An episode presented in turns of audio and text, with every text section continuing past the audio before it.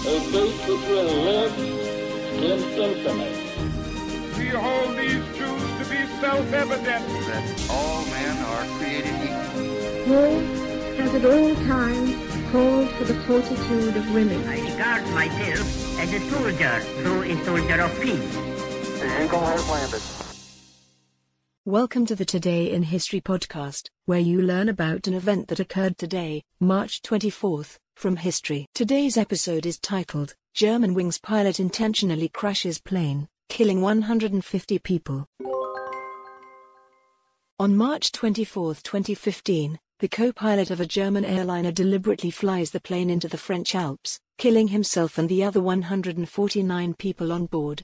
When it crashed, Germanwings Flight 9525 had been traveling from Barcelona, Spain, to Düsseldorf, Germany. The plane took off from Barcelona around 10 a.m. local time and reached its cruising altitude of 38,000 feet at 10:27 a.m. Shortly afterward, the captain, 34-year-old Patrick Sondenheimer, requested that the co-pilot, 27-year-old Andreas Lubitz, take over the controls while he left the cockpit, probably to use the bathroom. At 10:31 a.m. the plane began a rapid descent and 10 minutes later crashed in mountainous terrain near the town of Prads-Haute-Blione in southern France. There were no survivors. Besides the two pilots, the doomed Airbus A320 was carrying 4 cabin crew members and 144 passengers from 18 different countries, including 3 Americans. Following the crash, investigators determined once the captain had stepped out of the cockpit, Lubitz locked the door and wouldn't let him back in.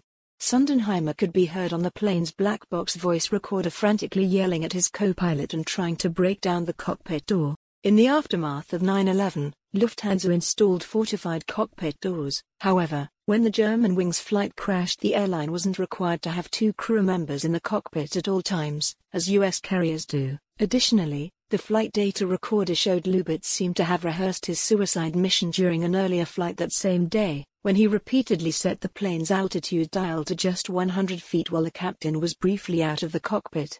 Because Lubitz quickly reset the controls, his actions went unnoticed during the flight. Crash investigators also learned Lubitz had a history of severe depression and in the days before the disaster had searched the internet for ways to die by suicide as well as for information about cockpit door security. In 2008, Lubitz, a German native who flew gliders as a teen, entered the pilot training program for Lufthansa, which owns budget airliner Germanwings. He took time off from the program in 2009 to undergo treatment for psychological problems but later was readmitted and obtained his commercial pilot's license in 2012. He started working for Germanwings in 2013. Investigators turned up evidence that in the months leading up to the crash, Lubitz had visited a series of doctors for an unknown condition. He reportedly had notes declaring him unfit to work but kept this information from Lufthansa. Instances of pilots using planes to die by suicide are rare.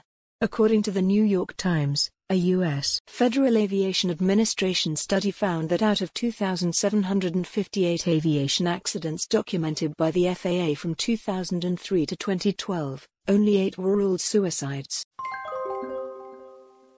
Today's historic event is provided by History.com. You can find a link to the article in the show notes. Help support the podcast by rating us on your favorite podcatcher, or support it on Patreon by visiting patreon.com/autopod. Thanks, and tune in tomorrow for an all-new episode of Today in History.